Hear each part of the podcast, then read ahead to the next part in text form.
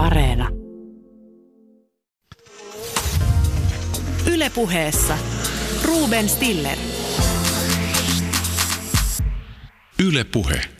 Öö, hyvät naiset ja herrat, ja tietysti myös muun sukupuoliset. Meinasin tehdä heti ohjelman alussa virheen. Pyydän anteeksi, että edes meinasin tehdä virheen. Hyvät äh, kuuntelijat, äh, tässä ohjelmassa kuulette sanan vitutus, ja jos te olette niin herkkiä, että te ette kestä sanaa vitutus, niin ottakaa sitten vaikka kuulkaa kylmä kylpy, koska me käytämme sanaa vitutus aivan oikeassa kontekstissa. Näyttämälle astuvat aluksi kriisiviestinnän asiantuntija Katleena Kortesua kertoo, miltä hänestä tuntui, kun hän sai kiristysviestiä, mitä hän ajattelee tämän yhtiö Vastaamon toiminnasta. Hän puhuu asiasta todella suorasanaisesti. Tämän jälkeen äh, näyttämällä astuu F-Securen tutkimusjohtaja Mikko Hyppönen, jolta maallikko Stiller äh, äh, kyselee kaikenlaista hölmöä, mutta Mikko Hyppönen vastaa erittäin älykkäästi tapojensa mukaisesti. Ja heitä muuten Hyppöselle myös ajatuksen siitä, että digitalisaatio on kerta kaikkiaan tässä yhteiskunnassa mennyt liian pitkälle. Meidän yhteiskuntamme on vuosi vuodelta yhä haavoittuvampi kyberrikollisten hyökkäyksille. Ja lopussa menemme orvelilaiseen dystopiaan, jossa on älykypäriä, niillä muuten mitataan työntekijöiden tunnetilaa, siellä on lennokeita, jotka valvovat ihmisiä korona-aikana ja tietysti uiguureita, siellä on naamakirja ja siellä on sosiaalinen pistetyssysteemi, joka saattaa sinua estää, jos olet kiinalainen, ostamasta junalippua, kun olet tehnyt jotain, joka ei ollut viranomaisten mieliin. Katarina Beer ja Kalle Koponen maalailevat äh, kirjassaan Kiinan suurin harppaus päämääränä maailman valvotuin kansa, kiinalaista orvelilaista dystopiaa. Ja jos te ette kestä sanaa vitutus, niin edelleen sanon teille, että ottakaa uudestaan se kylmä kylpy, kuulkaa siellä. Ja Yleisradio muuten hyväksyy teidän oman vitutuksenne. Tervetuloa mukaan. Ylepuheessa Ruben Stiller. Osa yksi. Tässä jutussa käytetään sanaa vitutus ja syystä. Nimittäin kriisiviestinnän ammattilainen Katleena Kortesuo kävi kerran vastaamo asiakkaana ja sai myöhemmin rikolliselta kiristyskirjeen. Nyt hän kertoo omasta kokemuksestaan. Katleena Kortesua, sinä sait kiristyskirjeen ää, ja olit käynyt muistaakseni kerran vastaamon asiakkaana. Mikä oli ensimmäinen ajatuksesi, kun sait ää, kiristyskirjeen? Siinä kohtaa, kun kiristyskirje tuli, niin siinä kohtaa tietenkin ajatus oli jo, että on äärimmäisen surullista sontaa, että se isoin jos mä nyt käytän tällaista ammattitermiä kuin vitutus, niin iso vitutushan, tämä on, on meidän kriisiviestiöiden termi, mutta, mutta siis isoin vitutus oli silloin siitä kiristyskirjasta kaksi vai kolme päivää aikaisemmin, kun mä luen mediasta, että vastaamon potilastiedot on vuotaneet, ja mä tiedän, että mä olen yksi niistä potilaista. Niin se on aivan kohtuutonta, että ihminen lukee mediasta, että aivan rikoksen uhri. No onpa kiva kuulla. No sä oot sanonut myös ja kiinnittänyt mielenkiintoiseen juttuun huomiota, että kun olet itse kriisiviestinnän ammattilainen, niin suotti todella päähän tämä vastaamon viestintä. Ja jos mä ymmärsin oikein, niin sinun mielestäsi oli ihan posketonta, että yritys tässä tilanteessa heittäytyy uhriksi. Näinkö Joo. ajattelit? No se oli kyllä ihan huikea. Sitten se asiakasmeili, joka tuli mediatietojen jälkeen, siis vuorokautta myöhässä, tuli asiakasmeili vastaamolta. Ja siinä kerrottiin, että he ovat tietomurron uhri. Niin kyllä siinä kohtaa, kun 14 vai 15 miljoonan liikevaihtoa tekevä firma, jolla on varaa kaikkiin ekspertteihin ja konsultteihin ja asiantuntijoihin, mm. niin he sanoo olevansa uhri. Ja meillä on toisella puolella 40 000 suomalaista yksilöä, jotka, joista osa on siis todella haavoittuvassa asemassa, aivan loppu, aivan puhki. Niin kuka tässä on uhri? Ihan käsittämätön sanavalinta. No, mitä sä sanot äh, tästä muusta vastaamon äh, toiminnasta tämän prosessin aikana? Miten se on sinun mielestäsi toiminut äh, esimerkiksi tämän viestinnän suhteen, suhteessa esimerkiksi sinuun? Joo, no viestintä on ollut hidasta, kylmää, tunteetonta, epäempaattista ja vajavaista. Et joku tässä mun kavereista sanoi Facebookissa, että no onhan niillä edes pilkut paikallaan. Niin se on tosi surullista, että jos kriisiviestinnän paras juttu on se, että pilkut oli kohdillaan. Mutta joo, siis siellä on tapahtunut, verkkosivuilla on lähdetty päivittäin dokumentteja ilman päiväyksiä, eli vielä 21.10. verkkosivuilla on ollut tämä rekisteriseloste, eli mitä tietoja minusta säilytetään, miten ja miten niitä käsitellään, ketkä niitä käsittelee. Niin se 21.10. rekisteriseloste, joka siellä on ollut, sen päiväys oli pari vuotta vanha, niin se on poistunut. Ja sitten tässä välillä on tullut 22. tai 20. päivä illalla ehkä tullut uusi rekisteriseloste, joka yhtäkkiä on neljä sivua laajempi. Sieltä on poistettu yhteystietoja, lisätty paljon muuta tietoa. Eli tämähän mun mielestä kertoo siitä, että se rekisteriseloste on ollut surkean vajavainen. Ja nyt häthätää, kun media käy kimppuun, niin sitten äkkiä uusitaan rekisteriselostetta siellä nettisivuilla. Ja samaten ihmisten titteleitä on muutettu ja tällaista. Että kyllähän semmoista purkkapaikkaa uppoavaa veneeseen tyyppistä viestintää on. No sitten sä oot tehnyt hienoa duunia. Sä oot omille sivuille blogissa laittanut neuvoja kaikille muille niille, jotka ovat olleet kiristyksen uhreja tai mahdollisesti ovat lähitulevaisuudessa. Ja tässä on lista, mä listaan sulle, kun sä olet listannut, mihin pitää ottaa yhteyttä. Ensiksi pitää Joo. ottaa asiakastieto, asiakastietoon tai Bisnodelta – vapaaehtoinen luottokielto. Sitten mm-hmm. pitää ilmiantaa myös, senkin voi tehdä, ilmiantaa tämä bitcoin-tili, jolle, jonne nämä kiristysrahat piti maksaa. Sitten posti- ja mm-hmm. rekisterihallitukselle rekisteröintikielto, Trafikomille tietojen luovutuskielto, postille lomakekielto ja sitten vielä kiellä digi- ja väestö tietovirastosta tietosi, luo, tietojesi luovuttaminen, niin tämähän on ihan mielen mielenvikaisen monimutkainen prosessi. Joo, tämä on, tämä on aivan päätöntä. Ja nyt pitää ottaa huomioon, että no mulla meni tuossa kolme neljä tuntia, kun mä hoidin noin, ihan senkin takia, koska rikosilmoituksetkin piti tehdä ja poliisijärjestelmä hidasteli. Mutta mulla meni kolme neljä tuntia, ja mä oon sentään erittäin kokenut järjestelmien käyttäjä. Mä työskentelen päivittäin tällaisten asioiden kanssa. Mm. Niin mulla menee kolme neljä tuntia. Niin niin miten voi sellainen ihminen jaksaa, joka on aivan on hädissään tästä, on ehkä mielenterveysongelmia, on aivan loppu, hirveä stressi, voi olla mitä tahansa, lukivaikeuksia. Ja no siinähän kävi sitten niin, että viikonlopun aikana mun blogista tuli tämmöinen Katlenan oma neuvokkipalsta, missä ihmiset sitten kyseli neuvoja. Ja ihmiset tarvitsi apua tällaisiin asioihin, että miten saan täytettyä PDF-lomakkeen tai mitä kirjoitan rikosilmoitukseen. Mm. Et ihan tämmöisiä asioita. Ja tietenkin mä neuvoin, että ainakin musta oli hyötyä, mä pystyin kanavoimaan sen oman, oman vitutukseni sitten toimintaan. Mutta, mutta tämä on kohtuutonta, että ihmisen pitää tehdä kaikki nämä. Ja nyt jos saa vielä kerran syyttää vastaamoa. Ole hyvä. niin, Vitutus sallitaan. Erinomaista. Mä yritän olla analyyttinen tässä tunne, tunteessani. Mutta siis Vastaamohan teki rikosilmoituksen 29.9.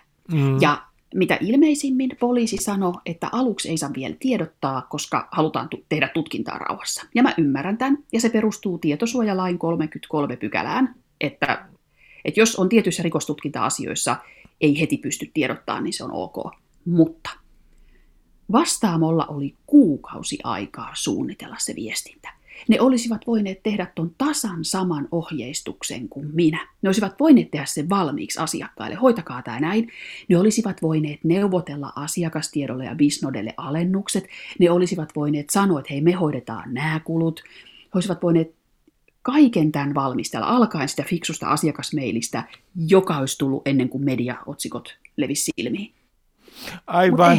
Ja, ja, ja sitten on yksi asia, Katlina, mun täytyy sanoa näin, että, joka on ehkä hyvä tässä yhteydessä tuoda esiin, että mä oon itse ollut psykoterapian asiakas. Itse asiassa menneisyydessä ei siitä niin kauhean kauaa, muutamia vuosia sitten.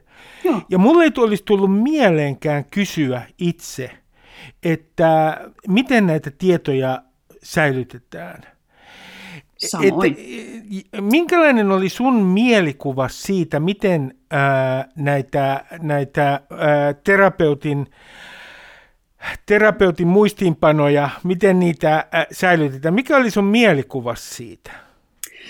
Siis mähän luotin, että järjestelmä on jotain sen tapasta, kun on kanta tai apotti, tämmöinen, että ehkä mm. vähän hankalasti käytettävissä, mutta silti erinomaisen tietoturvallinen järjestelmä.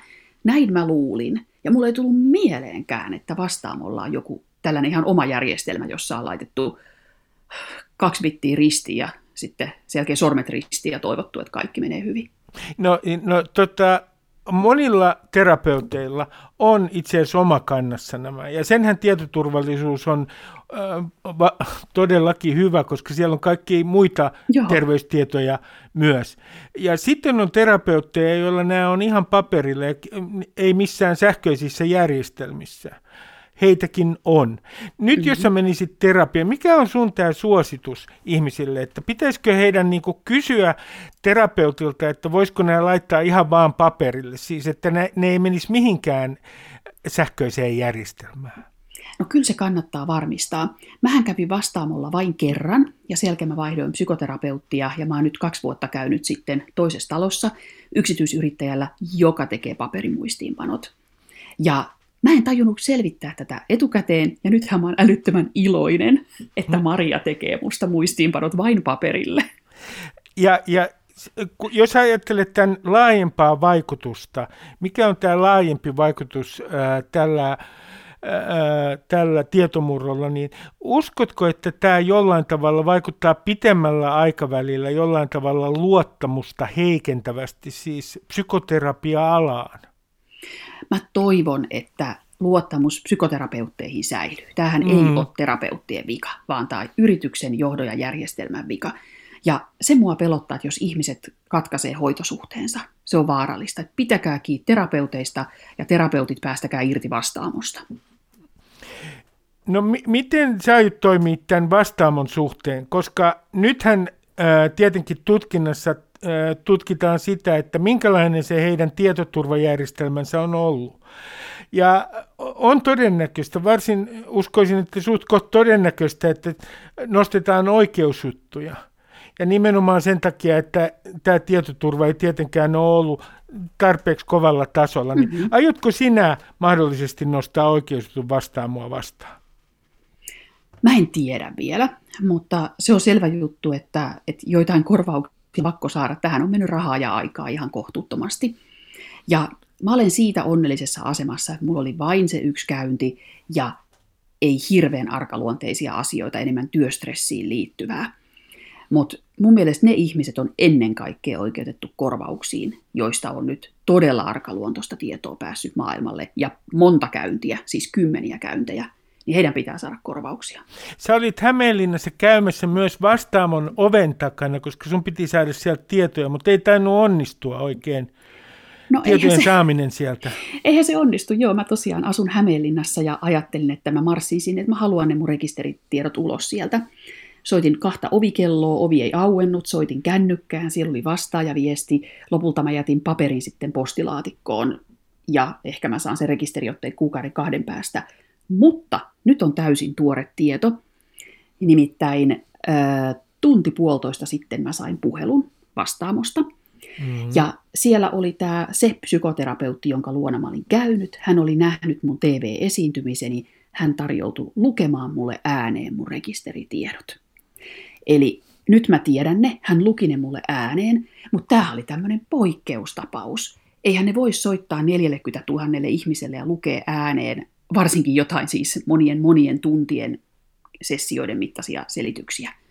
että mä satuin nyt saamaan vähän erikoiskohtelua ja mä oon kiitollinen tästä tälle terapeutille. Sehän ei ollut vastaamon päätös, vaan tämän yksittäisen terapeutin ratkaisu. No Katleena Kortti, sua viimeinen kysymys, tämmöinen lyhyt kysymys, että jos tätä tekijää ei saada kiinni, niin kuinka merkittävä tekijä se tulee olemaan, että tähän ei tule sitä katarsista, sitä vapautusta, jossa tekijä saadaan kiinni? Joo, me halutaan, että paha saa palkkansa. Ja jos kiristäjää ei saada kiinni, niin mä luulen, että silloin vastaamon pitää saada entistä isompi rangaistus, siis ihmisten mielestä. Katleena Kortesua, kiitoksia paljon haastattelusta. Kiitos. Ylepuheessa Ruben Stiller. Osa kaksi. Kenelle soitetaan, kun toimittaja ei ymmärrä mitään kyberrikollisuudesta? Tietenkin F-Securen tutkimusjohtaja Mikko Hyppöselle, ja huomatkaa, että toimittaja ei jutun alussa edes osaa oikeaa termiä, kun puhutaan tiedoston koosta. Mikko Hyppönen, F-Securen tutkimusjohtaja, kun tämä tekijä, joka teki tämän tietomurron vastaamon, niin teki virheen ja äh, latas sinne torverkkoon tätä kamaa 10, mitä gigabittia vai mikä megabitti, mikä onkaan tämä mitta, niin äh, miksi hän teki tämän virheen? Miksi hän menee laittamaan sinne kaiken kaman, jolla hän on yrittänyt kiristää muita ihmisiä? Tämä on tuhannen taalan kysymys, ja me siis emme tiedä, miksi, miksi kiristäjä, eli Ransom Man nimellä itseään kutsuva taho tämmöisen virheen teki, mutta fakta on se, että perjantain aamuyönä muutaman tunnin ajan siellä torverkossa olevalla vuotosivustolla oli tämmöinen jättimäisen suuri 10 giganen, eli 10 gigatavun kokonen tiedosto. Joo, ja, ja tässä kun tätä on yritetty nyt sitten arvotella, onko tämä tekijä suomalainen vai ulkomaalainen, sä oot nykyään sitä mieltä, kun olet saanut lisää informaatiota, että hän on suomalainen. Ja yksi sun pointtis oli se, että täällä pimeän internetin torilauta-sivustolla, niin niin on jonkinlainen kuva tai tekstivarmennus, joka viittaa siihen, että tämä tekijä olisi suomalainen. Mikä tämä, mikä tämä jälki siitä, että hän olisi suomalainen oikein on? Torilauta on keskustelupalsta tuolla pimeässä verkossa, vähän niin kuin joku vauvafoorumi normaalissa verkossa, ainoa vaan, että se on täysin nimetön ja kun se on nimenomaan suomalaisille suunnattu keskustelupalsta, joka halutaan pitää vain suomalaisille, että sinne ei tule ulkomaalaiset häiriköimään, niin joka kerta kun haluat lähettää viestin sinne keskusteluun, niin siinä on kielitesti, joka käytännössä toimii niin, että siinä näytetään sulle viisi tai kuusi lausetta, ja sun pitää valita siitä suomenkieliset lauseet, ja osa niistä lauseista on suomea, osa niistä on viroa. Ja tämä on aika vaikea testi mm. no niin kuin ulkomaalaisen läpästä, ja nyt kun katsotaan, että miten tämä Ransom Man on siellä kommunikoinut tällä palstalla, niin hän on sinne lähettänyt parisenkymmentä viestiä tässä viime viikon aikana ja vastannut aika pikkujuttuihinkin, ihan tämmöisiä pikkusutkautuksia heittänyt sinne. Ja jotenkin tuntuu, että, että ulkomaalainen niin tuskin näki sitä vaivaa, että se jollain konekääntäjällä kääntäisi näitä testejä vaan päästäkseen sanomaan jonkun yksiriivisen vastauksen johonkin ihan turhaan kysymykseen. Kun tässä on tietenkin tämä kysymys, että miten tämä vastaamo on äh, ikään kuin tullut kohteeksi, niin siellä on kaksi tietomurtoa lehtitietojen perusteella 2018-2019 ja sitten puhutaan siitä, että niillä olisi eri tekijä. Niin mitä sä ajattelet tästä, että mi, mi, millä tavalla vastaamo on tullut kohteeksi? Että onko se niin, että nämä tekijät vaan niin kokeilee sattumanvaraisesti eri kohteita ja sitten joku osuu kohdalle. Internet tuntuu tosi isolta, mutta kun sulla on tehokkaat järjestelmät, niin sen läpikäynti on ihan tehtävissä. Ja nyt kun puhutaan koko internetistä, niin silloin ehkä helpointa on ajatella tätä niin kutsuttua IPv4-verkkoa, jossa on siis 4,2 miljardia – osoitetta. Ja se 4,2 miljardia osoitetta on tosi paljon, mutta tehokas järjestelmä läpikäy kaikki nämä osoitteet päivässä tai jopa muutamassa tunnissa. Ja tuolla verkossa on siis hyökkääjiä, jotka jatkuvasti ajavat tämmöisiä skriptejä, pikkuohjelmia, joilla ne käyvät ikään kuin kokeilemassa koko maapallon kaikki ovet. Kokeilevat oven kahvaa, että onko ovi auki, tai siis tietokoneesta, että onko siellä jotain, jotain avoimia palveluita, ja kun verkkoon laittaa huonosti suojatun järjestelmän, niin ennemmin tai myöhemmin joku näistä testisysteemeistä sen sieltä löytää. Ja tämä luultavasti on molempien näiden 2018 ja 2019 murtojen takana. En siis usko, että, että joku on nimenomaan päättänyt, että nyt murtaudun tuonne vastaamo psykoterapiaklinikan palveluun, vaan joku on läpikäynyt hyvin laajalla kammalla verkkoa ja sitten sattunut löytämään sieltä. Ja luultavasti tämä tarkoittaa sitä, että nämä tietomurrot on eri tekijöiden tekemät. Tämä on mielenkiintoista. Tässä on tietysti myös tämmöinen suuri kysymys itselläni, että, että kun me nyt katsotaan tätä tietoturvaa ää, sosiaali- ja terveysalalla, niin nyt on käynyt ilmi, että meillä on niin kuin A- ja B-luokan kategoriat. A-luokassa on jonkinlaista kontrollia, B-luokassa on monia terveysalan yrityksiä esimerkiksi, joissa välttämättä tämä ei ole, ei ole mitään valvontaa tämän tietoturvan suhteen. Nyt mun kysymys, Mikko Hyppönen, kuuluu näin, että miten tämä omakanta, jonne mennään omilla pankkitunnuksilla ja jossa on meistä todella valtavasti terveysinformaatiota, Mik, mi, kuinka hyvä on sen tietoturva? Omakannan turva on ihan eri luokkaa kuin jonkun tämmöisen yksittäisen yksityisen klinikan tietoturva, joka on rakentanut omat järjestelmänsä itse. Ehkä enemmänkin tämä surullinen vastaamon tapaus kertoo siitä, että tämä jako A- ja B-luokan toimijoihin ei toimi. B-luokan toimijat, ei voida ajatella, että ne on todella kirjaimellisesti B-luokan toimijoita, kun puhutaan näin tärkeistä ja traagisista tiedoista, mitä ihmiset, ihmisistä tallennetaan tämmöisiin järjestelmiin. Valvonta pitäisi olla tehokkaampaa ja sen pitäisi pohjautua johonkin muuhunkin kuin vaan ilmoitukseen tai omavalvontaan. Kysymys on tiedoista, jotka on tärkeitä ei vaan nyt, vaan myöskin vuosia, jopa vuosikymmeniä tulevaisuuteen. Ja tämä on itse asiassa niin kuin isompikin ongelma, että kaikki meidän terveystiedot päätyy erinäköisiin järjestelmiin ja niitä pitäisi pystyä sitten suojelemaan periaatteessa ikuisesti. No Mikko Hyppinen, otetaan äh, muutamia esimerkkejä. Vuonna 2017 WannaCry tämmöinen haittaohjelma, joka iski NHS muun muassa. Sehän maailmanlaajuisesti iski yli 200 000 koneeseen, jos muistan oikein. Se iski NHS, joka on Iso-Britannian terveydenhoitojärjestelmä. Siellä leikkauksia jouduttiin perumaan, vastaanottoaikoja ja sairaaloiden toiminta meni ihan sekaisin. Lääkärit ja sairaanhoitajat joutuivat käyttää kynää ja paperia ja kustannukset Iso-Britanniassa 92 miljoonaa puntaa. Sitten on tältä vuodelta tämä Universal Health-sairaanhoitoketju Yhdysvalloissa, johon on tehty myös tällainen kiristysyritys. Ja sielläkin äh, sairaanhoitaja sanoo lehtijutussa, että jouduttiin käyttämään loppujen lopuksi äh, kynää ja paperia, koska systeemi meni sekaisin kyberhyökkäyksen seurauksena. Ja Düsseldorfin yliopistosairaalassa tältä vuodelta on tieto siitä, että potilas kuoli kyberhyökkäyksen seurauksena, näin oletetaan, koska hänet piti siirtää toiseen sairaalaan, kun tehtiin tämmöinen kyberhyökkäys, eikä systeemit sairaalassa pelannut. Onko tämä siis, tarkoittaako tämä sitä, että tämmöiset kiristysohjelmat, että ne ovat yhä yleisempiä, että tämä on yhä yleisempi ilmiö? Valitettavasti tämä tuntuu olevan jonkunlainen trendi. Mutta siellä nähdään nyt sitten vähän erityyppistä kiristystä. Näissä esimerkkeissä, mitkä mainitsit, niin niissä oli kaikissa kysymys lunnastrojalaisista ja tietojen salaamisesta tai salakirjoittamisesta, eli siis siitä, että murtaudutaan järjestelmiin ja salataan järjestelmässä olevat tiedot ja pyydetään rahaa siitä, että järjestelmän käyttäjät saa omat tietonsa takaisin käyttöön.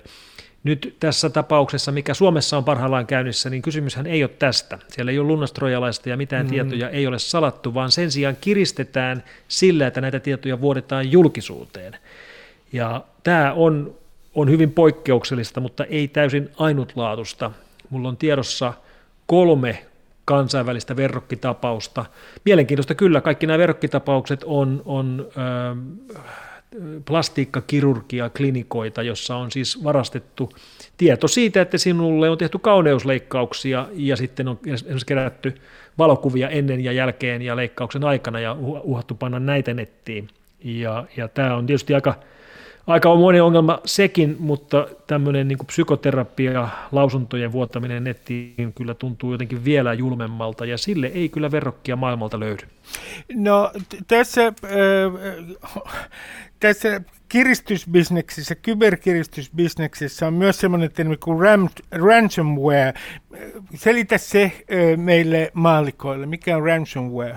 Joo, ransomware on nimenomaan kiristystrojalainen, eli se tarkoittaa haittaohjelmaa, mm. ja juuri tämä WannaCry oli esimerkki tämmöisestä ransomware-hyökkäyksestä. No nyt tietenkin herää tämä kysymys, että kun äh, esimerkiksi tuossa hyökkäyksessä, joka kohdistui Universal äh, Health Serviceen Yhdysvalloissa tähän sairaalaketjuun, niin sielläkin sairaanhoitajat sanoivat, että he joutuu tekemään kynällä ja paperilla duunia. Niin Mikko Hyppönen, äh, äh, mä myönnän, että mä vedän nyt mutkia suoraksi, mutta pitäisikö meidän yhä enemmän miettiä, että kuinka pitkälle me viemme tämän digi digitalisaation. Toisin sanoen, että me teemme ehdoin tahdoin meidän yhteiskunnastamme niin herkän, paitsi tämmöisille kiristysjutuille, niin yleisesti kaikille kyberhyökkäyksille, että meidän pitäisi ottaa jossain suhteessa askel taaksepäin. Kun tapahtuu tämmöinen teknologinen vallankumous, kun keksitään jotain merkittävää uutta tekniikkaa, niin jos se teknologia on tarpeeksi hyvää, tarpeeksi hyödyllistä, niin tuntuu, että hyvin nopeasti käy niin, että meistä tulee riippuvaisia siitä teknologiasta ja me emme enää halua olla ilman sitä teknologiaa. Ajatellaan nyt vaikka tämmöistä innovaatiota 150 vuotta sitten kuin sähköverkko. Et nykyyhteiskunnat kyllä pysähtyy todella tehokkaasti, jos sähköt menee poikki kautta yhteiskunnan ja on poikki vaikkapa viikon tai kuukauden, niin, niin kyllä me ollaan niin kuin nopeasti aika erinäköisessä yhteiskunnassa. Ja tämä sama mullistus on nyt tapahtumassa tietoverkkojen suhteen. Eli, eli ennen pitkää tulee käymään niin, että kun netti menee poikki, niin se on ihan yhtä dramaattista kuin sähköjen poikki meneminen. Ja mä oon sitä mieltä, että, että tämä internetmullistus, niin tämä on paras ja pahin asia, mitä meidän elinaikana on tapahtunut. Me saadaan hurjasti uusia etuja ja hurjasti uusia uhkakuvia. No yksi, eh, mikä on ollut ihan tämmöinen konkreettinen mahdollinen uusi askel digitalisaatiossa, niin on ollut esimerkiksi digitaalinen äänestäminen. Eikö meidän pitäisi olla hyvin varovaisia nykyolosuhteissa, että milloin me mennään digitaaliseen äänestämiseen? Kysymys sinulle, Ruben. Äänestitkö viime vaaleissa? Äänestin. Muistatko, mihin aikaan tulokset tuli? Äänestyspaikat meni kiinni kahdeksalta. En muista tarkalleen, milloin me tuli tulokset. No, siinä about kymmenen uutisten maissa ne oli niin kuin suunnilleen. Eli se oli pari, pari tuntia, ehkä kol, pari-kolme tuntia. No mikähän mahtaisi olla se etu siitä, että me emme äänestäisi paperilapuilla, joiden laskemiseen menee siis pari-kolme tuntia, vaan että äänestettäisiin netissä tai tietokoneilla. Etu varmaan olisi se, että ne tulokset tulisi paljon nopeammin. Mutta tuntuuko siltä, että tämmöinen vaihtokauppa olisi – järkevä, että saataisiin ne tulokset sitten niin kuin, niin kuin muutamassa minuutissa sen sijaan, että pitää odottaa muutama tunti. Ja sitten tietysti haittapuolena on se, että niitä ääniä voi väärentää tai äänestystuloksia voi vuotaa tai äänestys voidaan keskeyttää. Mä en, mä, mun mielestä mä oon iso digitalisaatiofani, mutta digitalisaatio on järkevää vain silloin, kun on joku ongelma, mikä pitää ratkaista. Ja meidän äänestysjärjestelmä tämmöisessä viiden miljoonan maan henkilön maassa toimii oikein hyvin. Ei se tarvii digitalisaatiota. Mennään takaisin vielä tähän keissiin. Ja otetaan, mä otan kaksi, mä esitän sulle, niin kuin mä esitän muutenkin ihmisille, todella tyhmiä kysymyksiä, mutta puhutaan aluksi tuosta Tor-verkosta, missä tämä tekijä toimii niin onko nyt keinoja, millä torverkosta pystytään jäljittämään tästä äh, niin sanotusta pimeästä internetistä henkilö, koska sehän nimenomaan pyrkii häivyttämään tekijöiden jäljet. Niin onko, jos on esimerkiksi laskentakapasiteettia tarpeeksi, niin onko mahdollista jäljittää tyyppi sieltäkin? Jos torverkko toimii niin kuin sen pitäisi, niin sen käyttäjiä ei voi jäljittää. Tämä on nimenomaan se, se tarkoitus, mihin tämä verkko on rakennettu. Mm. Ja tämähän on alun perin Yhdysvaltain asevoimien Näin tutkimusprojekti. On, Kyllä, juuri näin. Ja se to, toimii just niin kuin on suunniteltu. Eli on rakennettu verkko, jossa ei saada selville, että missä nämä verkossa olevat laitteet todellisuudessa sijaitsee. Tämähän on niin kuin se loppujen lopuksi, mitä me haluttaisiin tietää, että jos siellä on joku yksittäinen käyttäjä, niin missä tämä käyttäjä oikeasti on. Tai jos siellä on joku tämmöinen verkkosivusto, niin kuin tämän kiristäjän vuotosivusto, niin, niin missä se kone on? Me haluttaisiin niin löytää se fyysinen kone, että me voitaisiin niin sammuttaa se tai tutkia se, ja Tor-verkko hävittää tämän tiedon, ja se toimii oikein hyvin, vähän liiankin hyvin. Mulla on tiedossa alle kymmenen tapausta koko Tor-verkon historiassa, missä viranomaiset on saanut selville, että missä joku fyysinen laite oikeasti on, kun se on Tor-verkossa ollut kiinni. Muun muassa Hollannin viranomaiset on tässä onnistunut kertaalla, ja Yhdysvaltoissa on ollut muutama onnistunut tapaus, ehkä kaikkein tunnetuimpana tämä Silk Road huumekauppa. Aivan, ja tämä on ilmeisen harvinaista. Entä ne bitcoinit, joita tämä kiristäjä halusi? Onko nyt niin, että tämä bitcoin-liikenne, että me ollaan taas luotu yksi uusi systeemi, joka on niin kuin aivan läpinäkymätön, ja että on kerta kaikkiaan aivan mahdotonta millään tavalla jäljittää näitä bitcoineja yhtään mihinkään. Bitcoinin jäljitettävyys on yhtä vaikeaa kuin käteisen jäljitettävyys noin suunnilleen. Kyllähän käteistäkin pystyy jäljittämään, mutta on se niin kuin tosi vaikeaa. Bitcoiniakin pystyy seuraamaan ennen kaikkea siksi, että nämä rahansiirrot tehdään Bitcoin blockchain lohkoketjussa, mm. ja lohkoketjussa tehtävät rahansiirrot on julkisia, ja tämän takia siellä on niin kuin tapa nähdä, että mihin ne rahat oikein menee. Me ei nähdä, että kuka siirtää ja kenelle siirtää, mutta me nähdään kyllä, että näin monta bitcoinia siirrettiin tällä kellonlyömällä lompakosta toiseen. Hyökkäjät sitten voivat käyttää erilaisia menetelmiä, missä he yrittivät hävittää näitä jälkiä tai kierrättää niitä rahoja niin monimutkaisia reittejä pitkin, että ei pysytä perässä. Mutta tota, tämmöisissä tapauksissa, niin kuin nyt tässä vastaamossa, niin ihan varmasti, jos hyökkäjä näihin rahoihin ryhtyy, niin kyllä niitä kovasti seurataan, että mihin ne sitten menee. Kun tässä pyörii tässä kyberrikollisuudessa todella ammattimaisia liigoja, niin millä tavalla näiden, jos tämä tekijä olisi tässä tapauksessa ollut todella jonkinlaisen tämmöisen ammattimaisen liigan jäsen ja, ja siellä olisi tämmöinen ammattimainen liiga ollut takana, niin miten se olisi poikennut nyt se toimintatapa? No, Tuommoisia ammattimaisia liigoja todella tuolla verkossa toimii ja ne tekee tätä ihan, ihan työnään, mutta tuntuu, että kyllä niillä aika monella on niin kuin vähän jotain – jotain rajaa siinä, että mitä ne tekee. Mä, mä annan esimerkin tästä, että kun tämä Joo. koronapandemia alkoi keväällä, niin mulla on tiedossa kuusi lunnastrojalaisjengiä, jotka kaikki ilmoitti julkisesti, että he eivät tule menemään terveydenhuoltojärjestelmiin nyt pandemian aikana, koska tämä tilanne on niin vakava. Eli heilläkin on niin kuin jotain, jotain rajoja. Tietysti me ei voida mitenkään nyt luottaa tämmöisten rikollisten lupauksiin, mutta joka tapauksessa se jostain kertoo.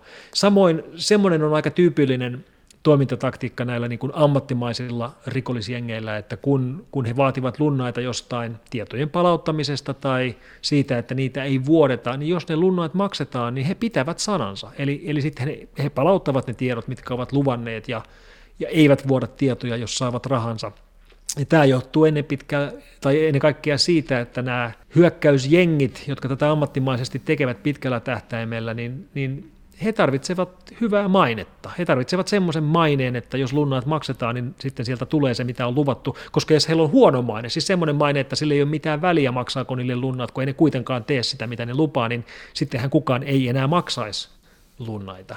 Ja no. tämä liittyy tähän, tähän vastaamotapaukseen kyllä mm. myöskin sen takia, jos me nyt ajatellaan tätä nykytilannetta, missä ollaan, että et, et, tämä on vaatinut lunnaita – ja nyt sitten on paljon ihmisiä, jotka ei ole, valtaosa ei ole maksanut lunnaita, niin tuleeko nyt sitten tämä ransom man vuotamaan niiden tiedot nettiin, jotka eivät lunnaita maksaneet, vai eikö tule?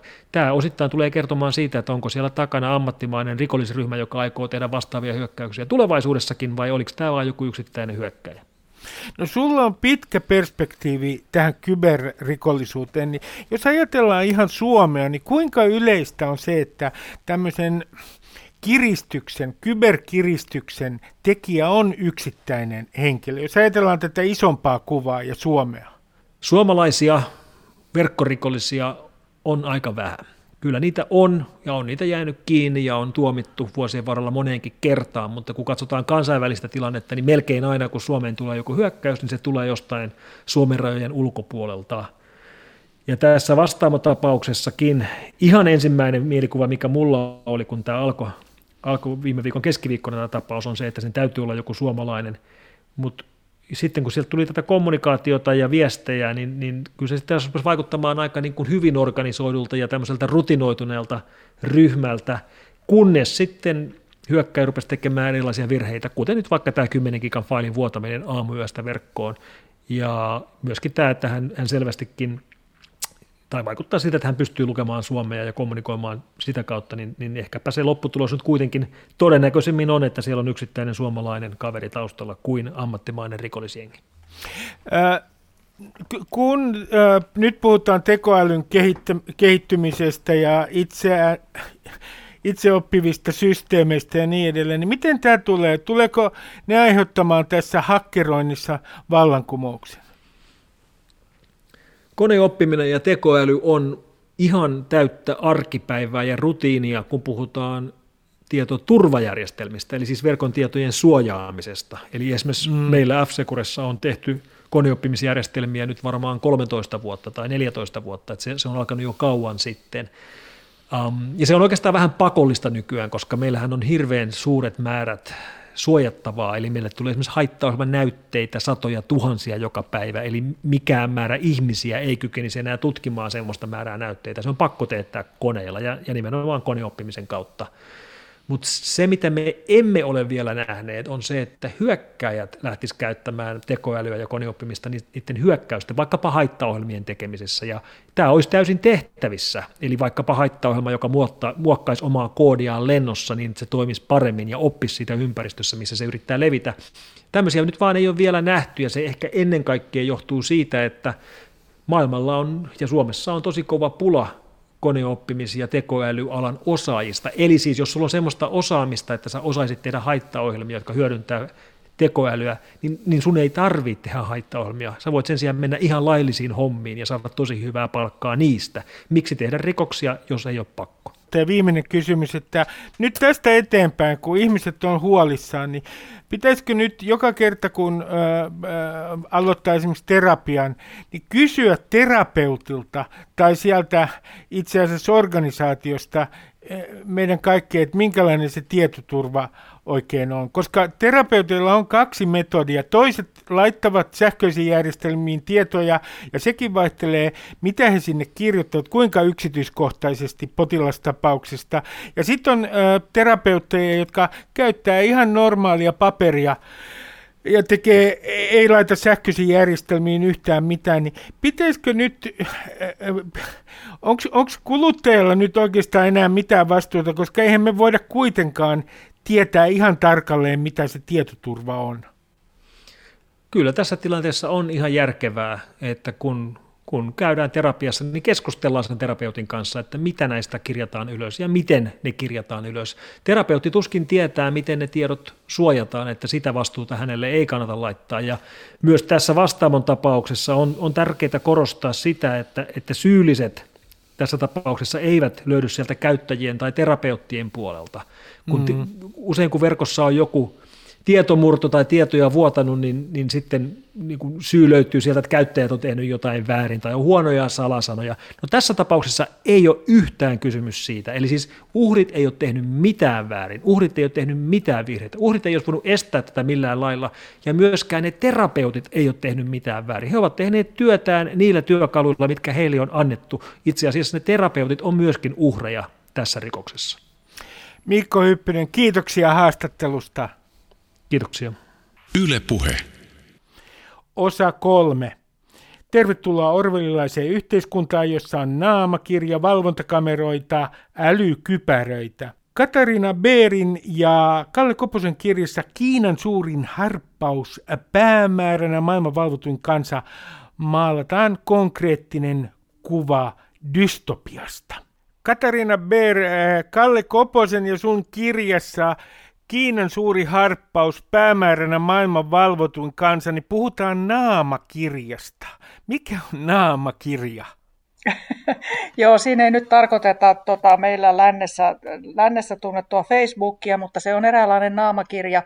Kiinan tota, hallituksen tavoitteena on, on tota, saada kaikista 1,4 miljardista kiinalaisesta sellainen tietokanta, jossa heidän niin kuin kasvo, kasvodatansa on ää, tallennettuna ja, ja myöskin kaikki muu data heistä. Eli jos tota, kiinalainen yksittäinen henkilö kulkee tällaisen tota, valvontakameran ohi, jossa on kasvojen tunnistusominaisuus, niin tota, hänen, hänet tunnistettaisiin siitä aivan välittömästi ja häneen yhdistettäisiin siinä reaaliajassa kaikki muutkin tiedot, mitkä hänestä on olemassa. Näin, että häntä pystyttäisiin valvomaan paremmin. Tämä on Kiinan tavoite. No, kun te Kallen kanssa asuitte Shanghaissa, niin siis minkälainen valvontakoneisto liittyy näihin valvontakameroihin? Tarkoitan sitä, että kun te menitte esimerkiksi ravintolaan syömään, niin onko ravintoloissakin sisällä valvontakamerat? Joka paikassa siis. En muista, että olisi nyt joka ravintolassa ollenkaan, mutta kyllä niissä varmaan, varmaan ravintoloissakin on. Mutta tota, kadulla, keskimäärin meidän kotikadulla esimerkiksi oli tota, yhdeksän metrin välein keskimäärin valvontakamera. Eli niitä on, niin on tavallisessa tämmöisessä risteyksessä, mistä risteen neljään suuntaan tai kaksi katua risteen, niin, niin toista, ehkä kolmatta kymmentäkin kameraa tuijottamassa eri suuntaan liikennettä ja, ja kadulla ja jalkakäytävillä liikkuvia. Niitä on pikkupuotia ja ravintoloiden oven suussa voi olla ja tietysti isojen ostarien oven suussa ja metroasemien oven suussa ja sitten metroasemat täynnä ylipäänsä siellä maan allakin ne on täynnä valvontakameroita. Ja sitten yksi melkoinen shokki oli meille, tota, ihan Shanghain keskustassa käytiin, oltiin kerran ja piti sitten käydä julkisessa käymälässä siellä, niin siellä oli, oli ainakin naisten puolella oli seinässä niin tota, ää, sellainen automaatti, mistä sai vessapaperia, ää, jos antoi niin skannata kasvonsa. Tämä, menee, tämä todella menee orvelilaisiin mittasuhteisiin. Sä olit myös itse tuolla yliopistolla opiskelemassa Shanghaissa. Ja te kerrotte ilmiantosysteemistä. Törmäsitkö sä yliopistolla Shanghaissa ilmiantosysteemiin?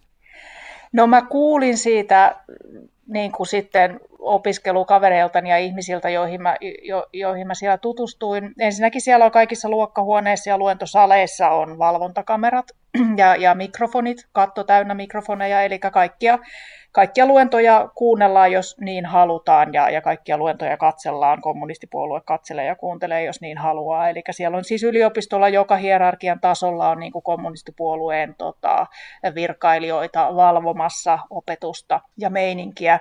Ja tota, New York Times oli, oli tehnyt, tota, teki noin vuosi sitten sellaisen paljastusjutun, että, että tällaiset opiskelijavakoojat on niin kuin palanneet niin kuin maon, maon aikainen tämmöinen va- vakoilusysteemi, että opiskelijoista tota, niin kuin vähän värvätään vakoojia, jotka vakoilee professoreita, ja jos, jos professori sanoo jotain puoluetta kritisoivaa tai edes niin kuin, jonka voisi sellaiseksi tulkita, niin tota, tämmöisten niin kuin opiskelijavakoilijoiden ilmiantojen seurauksena on professoreja ja, ja muita yliopisto-opettajia saanut potkuja nyt viime vuosina Kiinassa.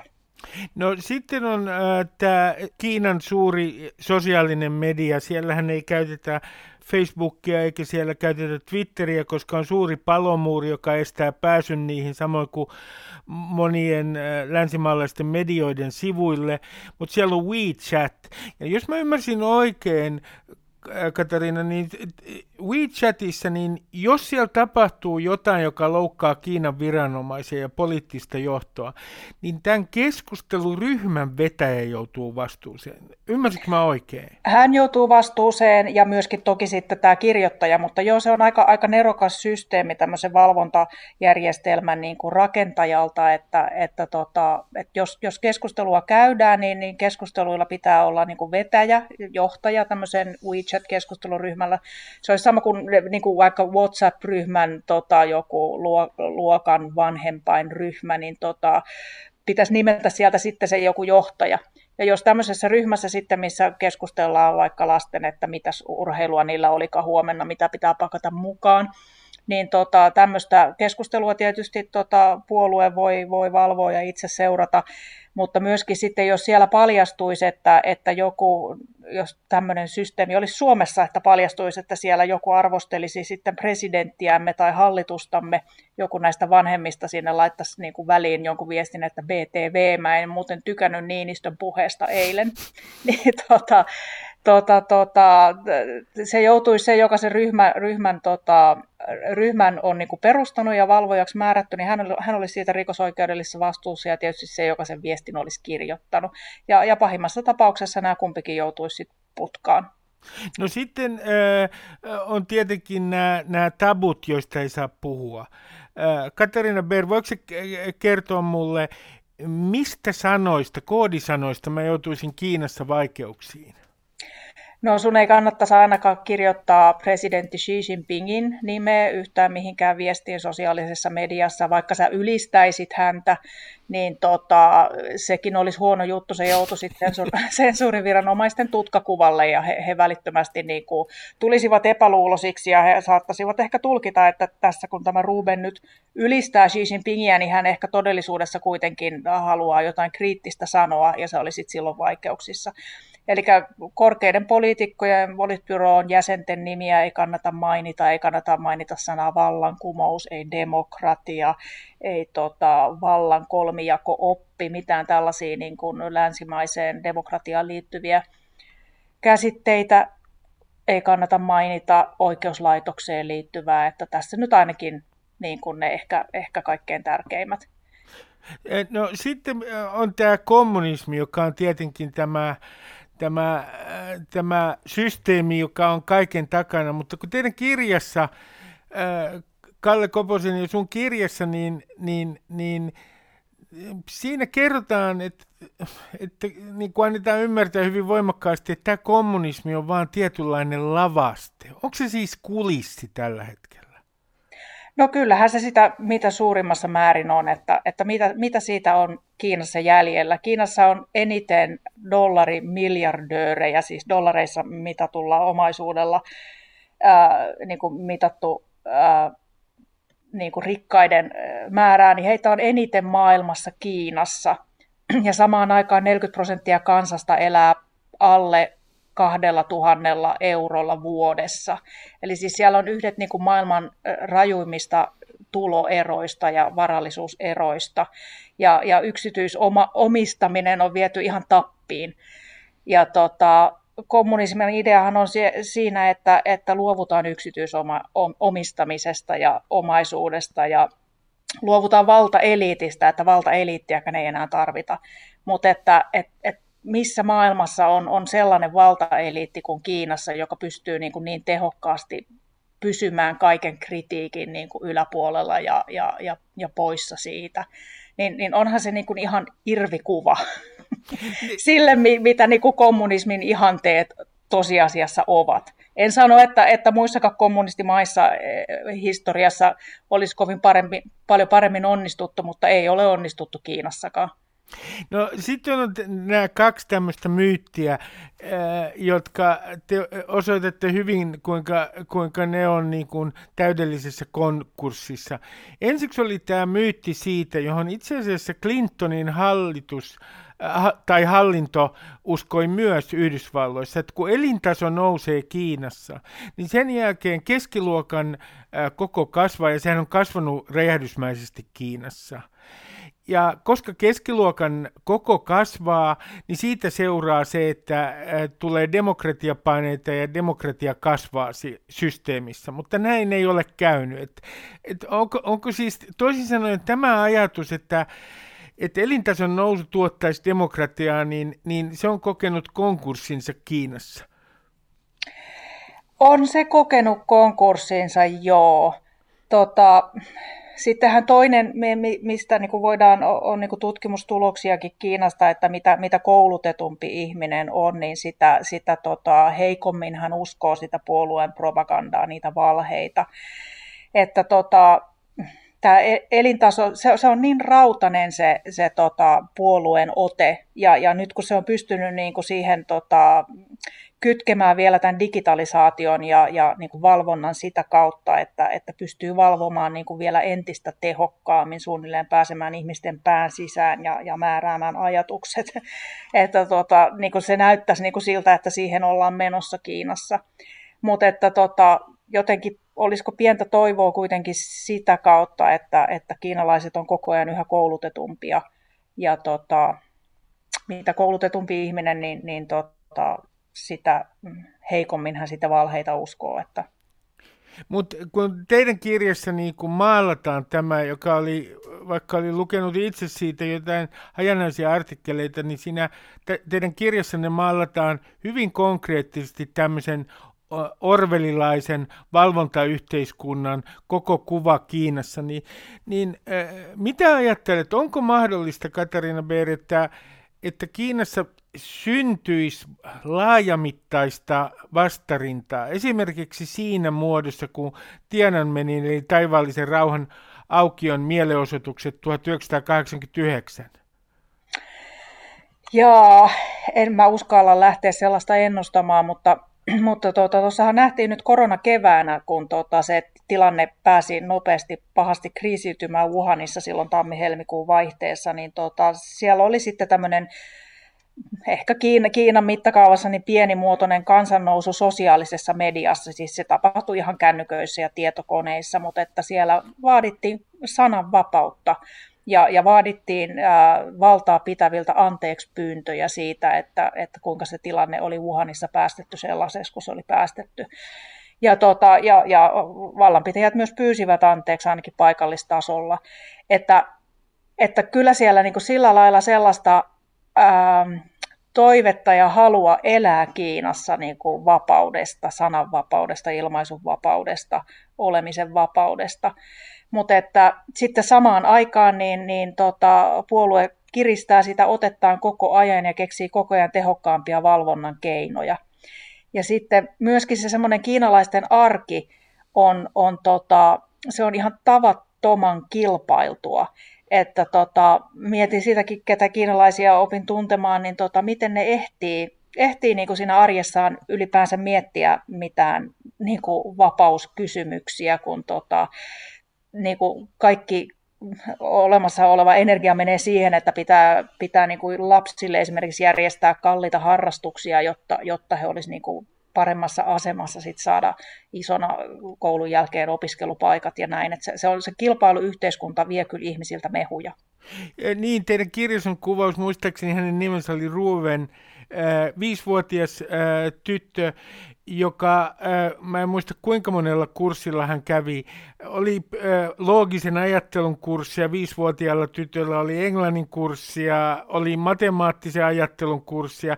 Siis onko tämä lasten ohjelmointi jonkinlainen nykyinen kulttuuripiirre, sitähän oli myös kommunismissa, tietenkin aikaisemmassa kommunismissa Kiinassa, muun muassa maon aikana, mutta onko tämmöinen niin menestymiseen ohjelmointi olennainen osa kulttuuria?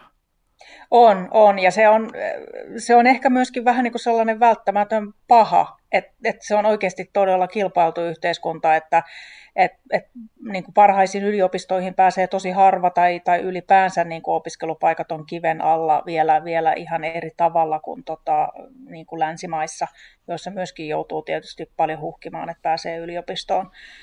Niin tota, se on se, se, niin kuin se keskiluokka, joka on päässyt siihen koulutukseen ja elintason makuun, niin se kokee kyllä todella kovia paineita. Sitten mielenkiintoista on tietysti myös se, että te olitte Kiinassa, Shanghaissa silloin, kun tämä koronakriisi alkoi. Mä kysyn Katarina Ber ensiksi tämän olennaisen kysymyksen, jota on, josta on puhuttu muun muassa Yhdysvaltain presidentinvaaleissa. Viivyttelikö Kiina niin, että tämä nykyinen epidemia olisi jollain tavalla seurausta Kiinan viivyttelystä? Kyllä Kiina viivytteli, mutta että, että olisiko se, että, että virus oli päässyt, päässyt leviämään ja, ja tota, jos siellä olisi toimittu aikaisemmin, niin yksi, yhden tutkimuksen mukaan, jos olisi toimittu kolme viikkoa aikaisemmin, olisi tota, tota, tota, niin kuin ihmisiä kehotettu välttämään kontakteja toisiinsa ja olisi ollut maskit ja kaikki nämä käsienpesut ja muuta, niin 95 prosenttia tartunnoista olisi vältetty. Tämä on yksi, yksi siis ihan akateeminen tutkimus. Mutta tota, että, että olisiko pandemia vältetty, niin en mä oikein siihen osaa sanoa, että sitten kun katsoo, että, että kun ensimmäisiä tartuntatapauksia alkoi olla ulkomailla muissa maissa, niin, niin kyllähän niissäkin aika hitaasti sitten lähdettiin liikkeelle ihan, ihan kautta maailman. Että ehkä tässä nyt niin kuin syyttävää sormea ei kannata niin kuin yksin Kiinaan osoittaa, vaikka, vaikka viivyttelivät ja salailivat ja, ja virheitä tekivät, mutta kyllä niitä on muutkin tehneet. Aivan. Äh, äh, miten äh, Shanghaissa, kun tämä oli just alkanut Wuhanissa tämä epidemia, niin minkälainen se tunnelma oli Shanghaissa? No se, se tota, jotenkin laukesi niin kuin se tavallaan kävi päälle sitten ihan, ihan vaan muutamia päiviä ennen sitä Wuhanin sulkemista. Että sehän oli silloin niin kuin vuoden viimeisenä päivänä 2019 tuli tämä tieto, että tota, Wuhanissa on, on tämmöinen tota, epidemia, keuhkokuumesairaus ja, ja tota, siellä on, on tartuntoja ja, ja sittenhän pitkään se, se tota, Kiinan linja oli, että joo, tämä on vaan levinnyt eläimistä, että tämä ei leviä ihmisestä ihmiseen. Mutta sitten sinä päivänä, kun se, tota, ja sitten, mut, mut sitten samaan aikaan välittömästi kiinalaiset rupes omassa sosiaalisessa mediassaan niin kuin puhisemaan siitä ja olemaan peloissaan, että, että mitä jos se onkin tarttuva niin kuin SARS ja, ja tota, näin. SARS, joka oli silloin parikymmentä vuotta sitten se, se semmoinen paha epidemia Kiinassa.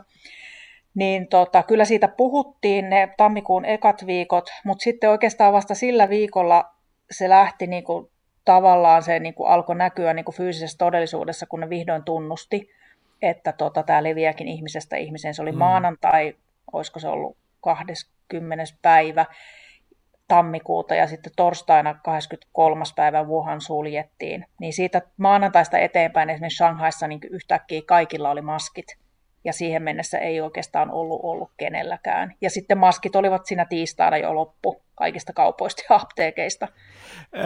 Katerina Beer, viimeinen kysymys, kun te kuvailette myös näitä systeemeitä, joilla siellä mitattiin Shanghaissa ihmisten kuumetta ja te kerrotte siitä, kuinka tämä kenties tämä valvonta lisääntyy entisestään koronakriisin seurauksena, niin kirjassa on myös yksi maininta tämmöisestä kypärästä, joka mittaa äh, ihmisten tunnetiloja. missä, Joo. Missä, missä käytetään Kiinassa, valvonta menee todella pitkälle, missä käytetään tämmöistä ihmisten tunnetiloja mittaavaa kypärää?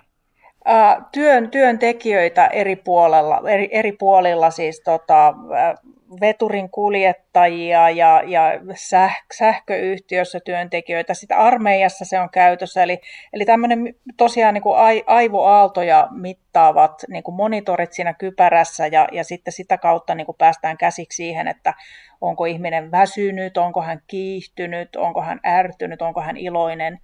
Ja, tota, ja, ja sitten tota, sen avulla sitten voidaan niin kuin säädellä tehokkaasti tehokkaasti niin kuin työntekoa. Ja, ja South China Morning Post oli tehnyt tästä jutun ja, ja tota, sähköyhtiön tunne älyjohtaja tai mikäli olikaan nimeltään, nimikkeeltään, niin tota, kehaisi, että miljoonia euroja, mi, miljoonia dollareita on tässä tota, talolle säästetty, kun ollaan osattu paremmin sitten tota, laittaa ihmisiä työskentelemään, kun tiedetään, että mikä heidän vireystasonsa on. Katarina Beer, kiitos haastattelusta. Kiitos. Ylepuheessa Ruben Stiller.